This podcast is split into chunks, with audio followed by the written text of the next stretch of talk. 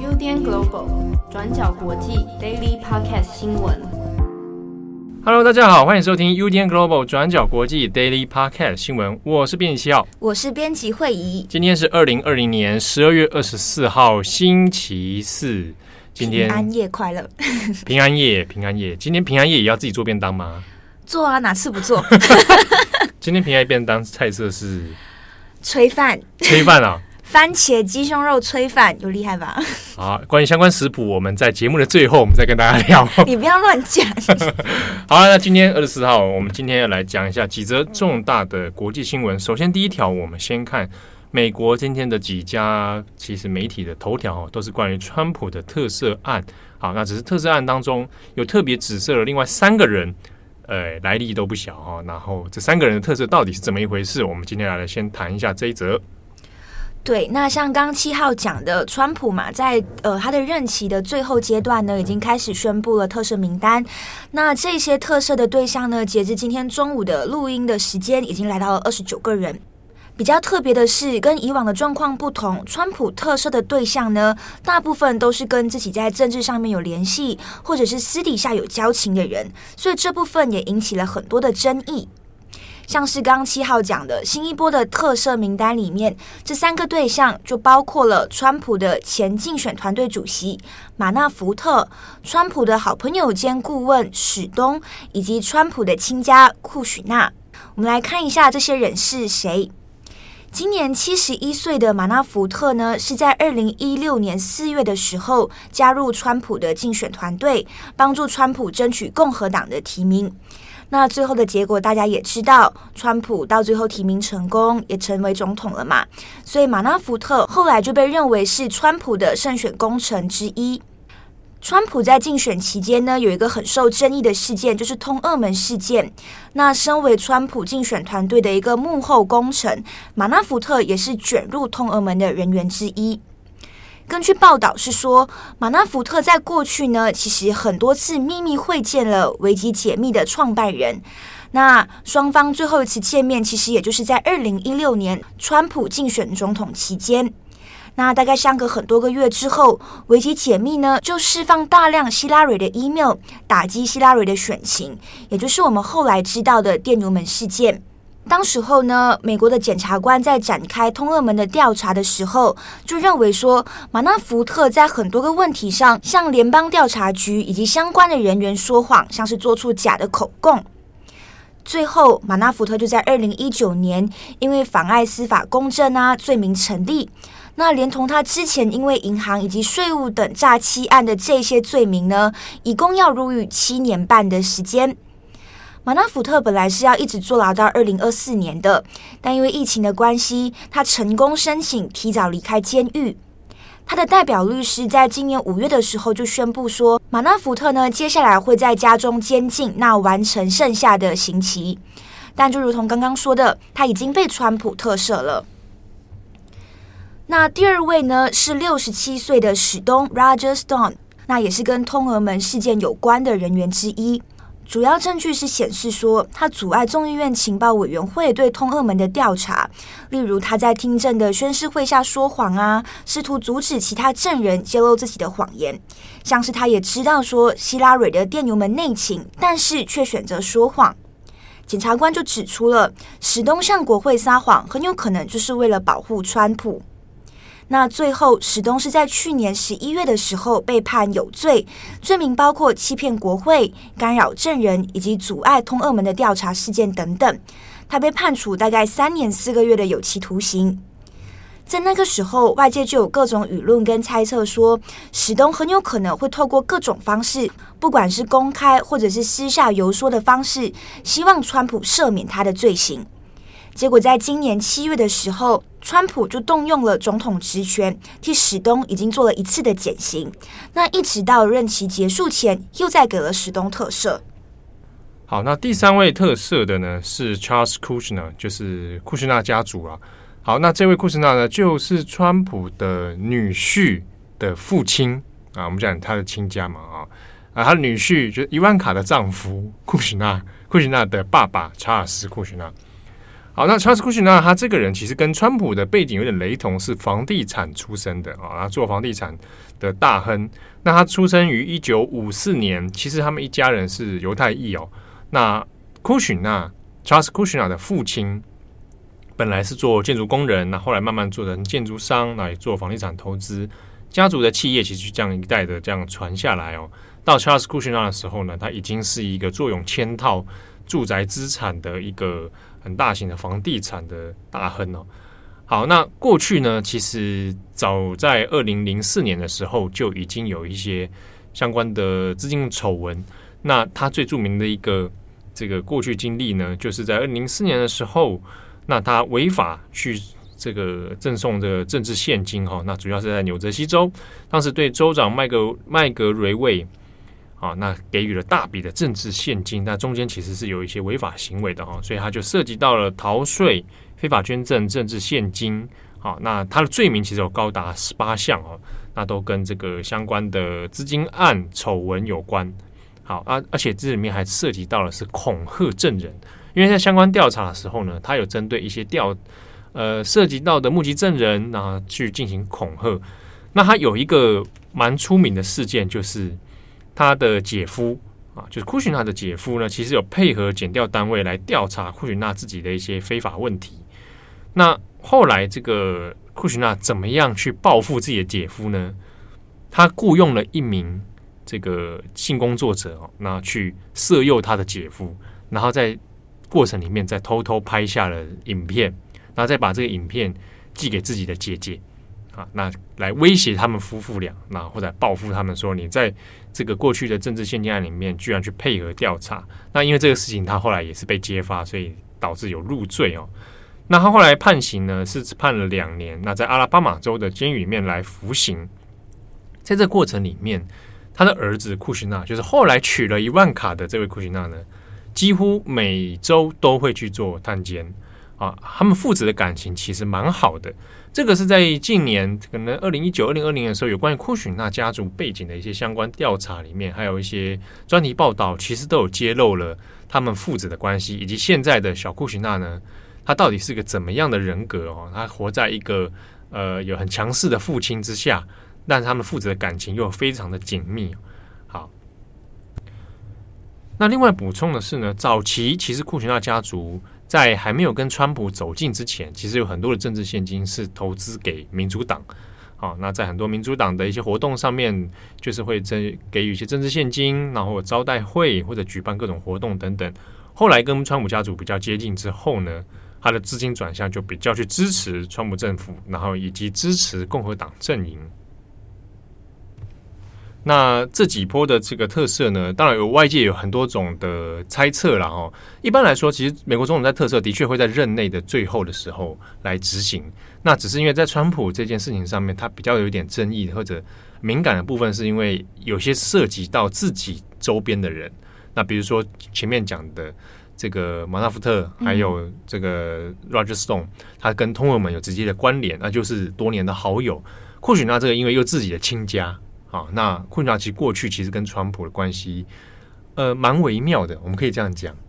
对，在尤其是在呃小库许纳娶了娶了伊万卡的前后，其实家族之间有一些呃，开始会慢慢有一些人会出来写一些册记了，像之前那个本专书，川普子女写的《永不满足》里面，其实有针对库许纳家族的一些状态。去描写说，其实他们跟川普家族之间也是有一些维持啦。比如说，这个今天被特赦的这个库许纳 Charles 库许纳，他就对于伊万卡不是很满意。嗯，那不满意点可能是因为他不是犹太裔，或者他没有改信犹太教，所以他们后来结婚的时候是以改信改宗犹太教了。好，那中间就有一些很像那种美式，哎呀。这个资产豪族之间会发生的各种八卦啊、新闻啊等等，所以之中外界有人觉得说，呃，川普是不是有点担忧，说是不是在卸任之后，那会被拜登家族清算？这些人都会一个个接二连三被清算啊，所以有人会觉得说，是不是因为这样，所以赶快来特赦？不过这个也属于外界的臆测啦，因为你其实也很难保证是不是真的拜登上任之后会按照这种方式去做所谓的政治清算，这个就还不一定了哦。好，那以上是关于这个美国方面的新闻。好，我们下一则我们来看一下香港。对，一传媒集团的创办人李志英在二十三号，也就是昨天的时候，获得香港高等法院的批准保释。那手续都办妥之后呢，李志英在昨天晚上快十一点的时候离开了法院。李志英其实在今年八月的时候就是被控违反香港的国安法嘛，后来在十二月初的时候就被控了诈欺罪。李智英是在十二月初的时候，正式被法院以诈欺罪的罪名来做控告。他虽然在就是期间有先后两次要申请交保，但是都被拒绝的，一直到昨天晚上才正式获释。带大家回顾一下李智英被控诈欺罪的一些案件，以及他的争议到底是什么。当时候呢，警方主要是在呃没有细节控罪，或者是调查不明，而且是在黎智英没有答辩的状态下拒绝黎智英的保释申请的。另一点比较争议的是，黎智英呢是被控诈欺罪嘛？诈欺罪原本应该是属于说呃民事或者是行政纠纷的问题，但是香港的政府呢却指明要国安法案件指定法官来审理。所以，为什么明明是一个可能民事或者是行政纠纷的案件，到最后是要动用到所谓的这种国安法的重案规格来审理？在那个时候呢，其实是引起很多的争议，然后也是外界比较担心的一点。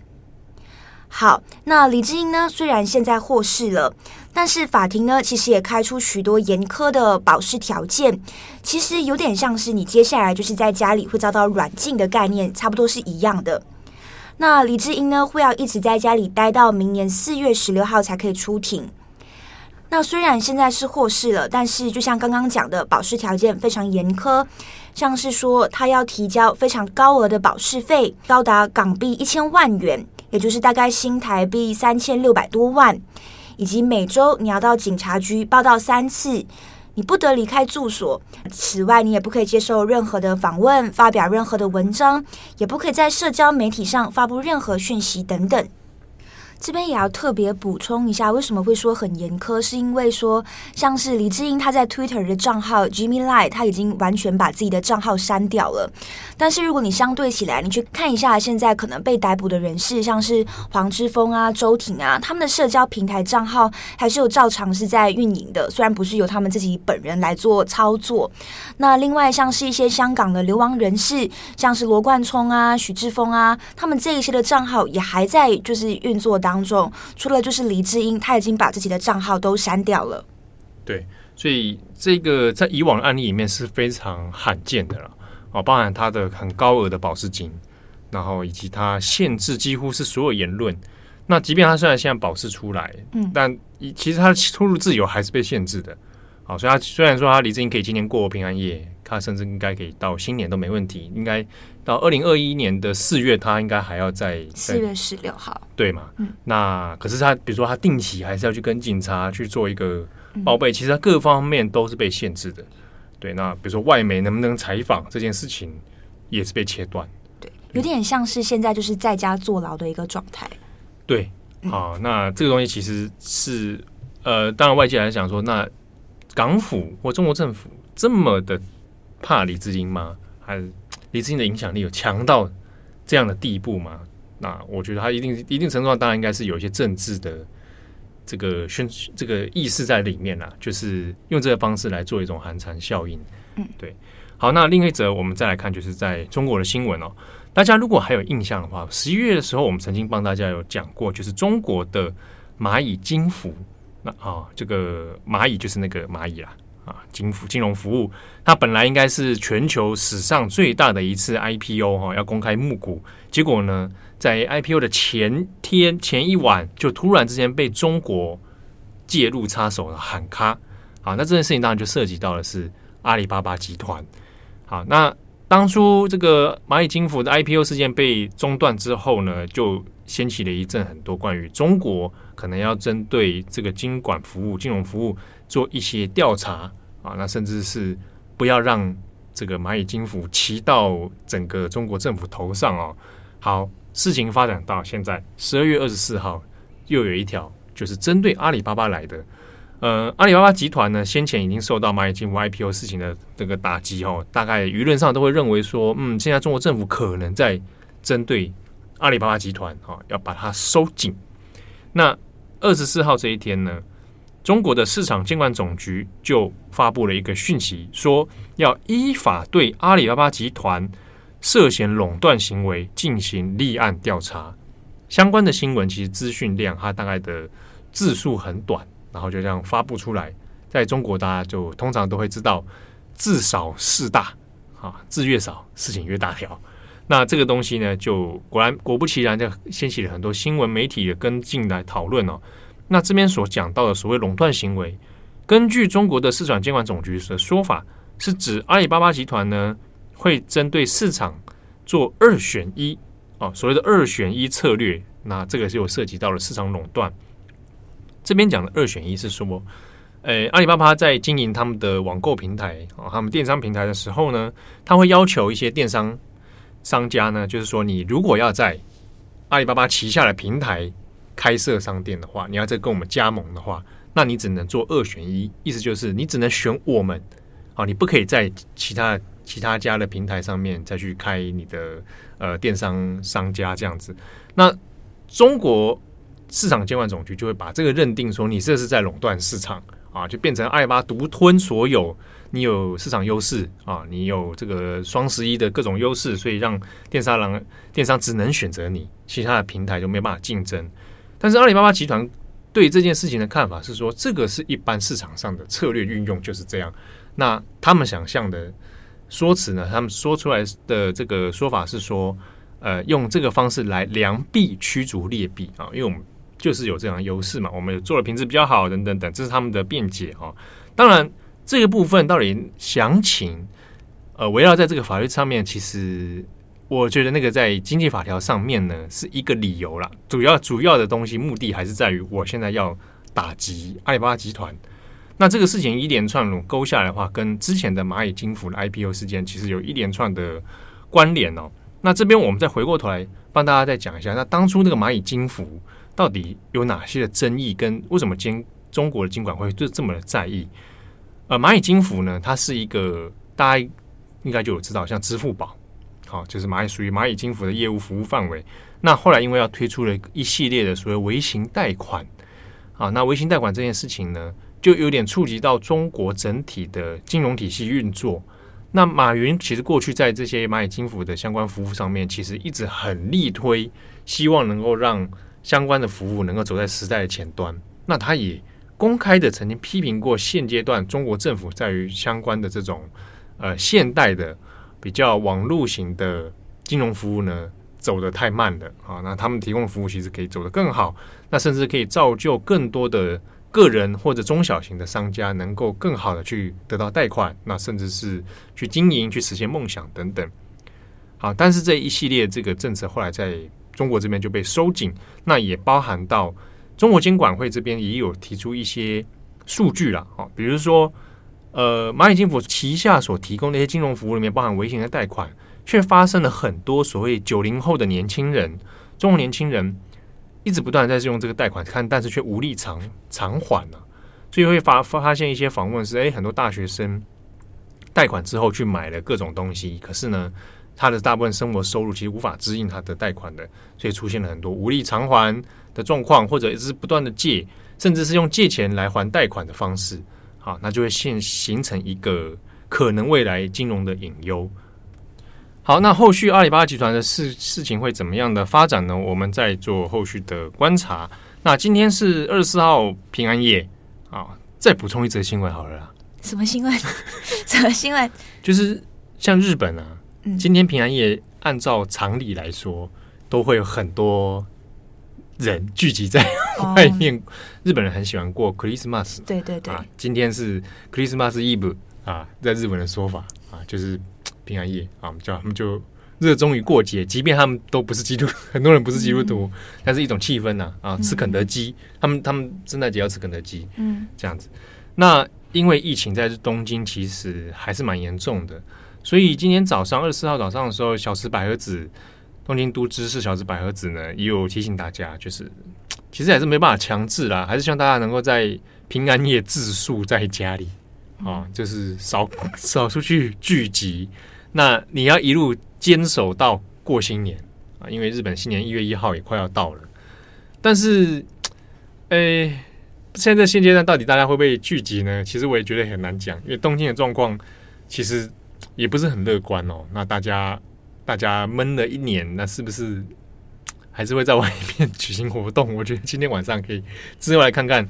东京的感染状况会是怎么样？但是其实东京都的政府很忧心，是怕今天晚上过后又会冲一波感染高峰出来。嗯，对，所以这边也提醒大家，如果这样，我们听友有些人在日本，相信应该是可能也差的要命的，对啊。我们在台湾的，我们现在都有一点点，因为本土案例出现了嘛。对，所以大家还是要注意防疫啊，勤洗手、戴口罩，还有什么？不要松懈啦！不要松懈，对，对不对？我我们两个现在录音都无法维持社交距离。哎，我有看到今天早上，你知道泰国不是大象很有名吗？然后他们今天早上就有大象，就是穿着圣诞装，然后戴着口罩，然后大象戴口罩，对对对，但是其实戴不完，其实就只是戴在他的那个鼻子的非常上方的部分，然后去到就是学校跟小朋友们就是互动互动。但是这一波其实也有蛮多争议，虽然这是一个噱头啦，但是也是有很多人担心说是不是会有染疫或者是群聚的状况，甚至是大象无关疫情啊，甚至是大象，如果你在这么多人潮的。对啊，关注下压力也会很大。这也好像也是我们过去常讲，就是动物权的问题嘛。对，对不对？你这样带它扮装，大家带出来，你有问过大象的意见吗？对不对？或者又又在骑大象？哎，但反正那是那是后话了。反正今天平安夜，大家就先好好休息，好好庆祝，好好祈祷一下，好好做好防疫。哎，那关于你的炊饭的部分，你还是要可能透露一下，什么炊饭？番茄？我那天看到一个就是听友的那个。留言我觉得蛮有趣，他说他也很喜欢做那个炊饭，他说做炊饭的那个水的比例拿捏就是根据个人的第六感，啊、就是反正反正我做的很普通啊。这些人都凭直觉做菜的，啊，对啊。不是精算型的，是吧？不是，我是凭直觉做菜的。哦、反正就是那个炊饭，就是放米嘛，然后放一点酱油，然后我就放两颗番茄，嗯、然后还有一些腌好的鸡胸肉，嗯、我就放进电锅里面一起炊，嗯、然后到最后出来就把那个番茄然后搅烂，就有点像是番茄的炖饭还是番茄的炊饭。对对，你有加奶油吗？没有哎、欸，因为我不太敢做，你知道，就是太多的尝试啊。这个这个料理的话，我现在你可以加一个奶油。你有独家的那个是不是？也没有独家，但是它会呃色彩香气会更好。真的吗？我原本想说要不要再看看牛奶。哦，那也可以，那牛奶会出来会变炖饭。哦，对对对，你可以加奶油，不要加太多，因为你放两颗番茄嘛。嗯。啊，然后啊，因为山水会出水，所以那水量可能真的要稍减一下，不然就就变炖饭了。对对，我就是一直水量拿捏不准，变成变成一一碗粥也可能。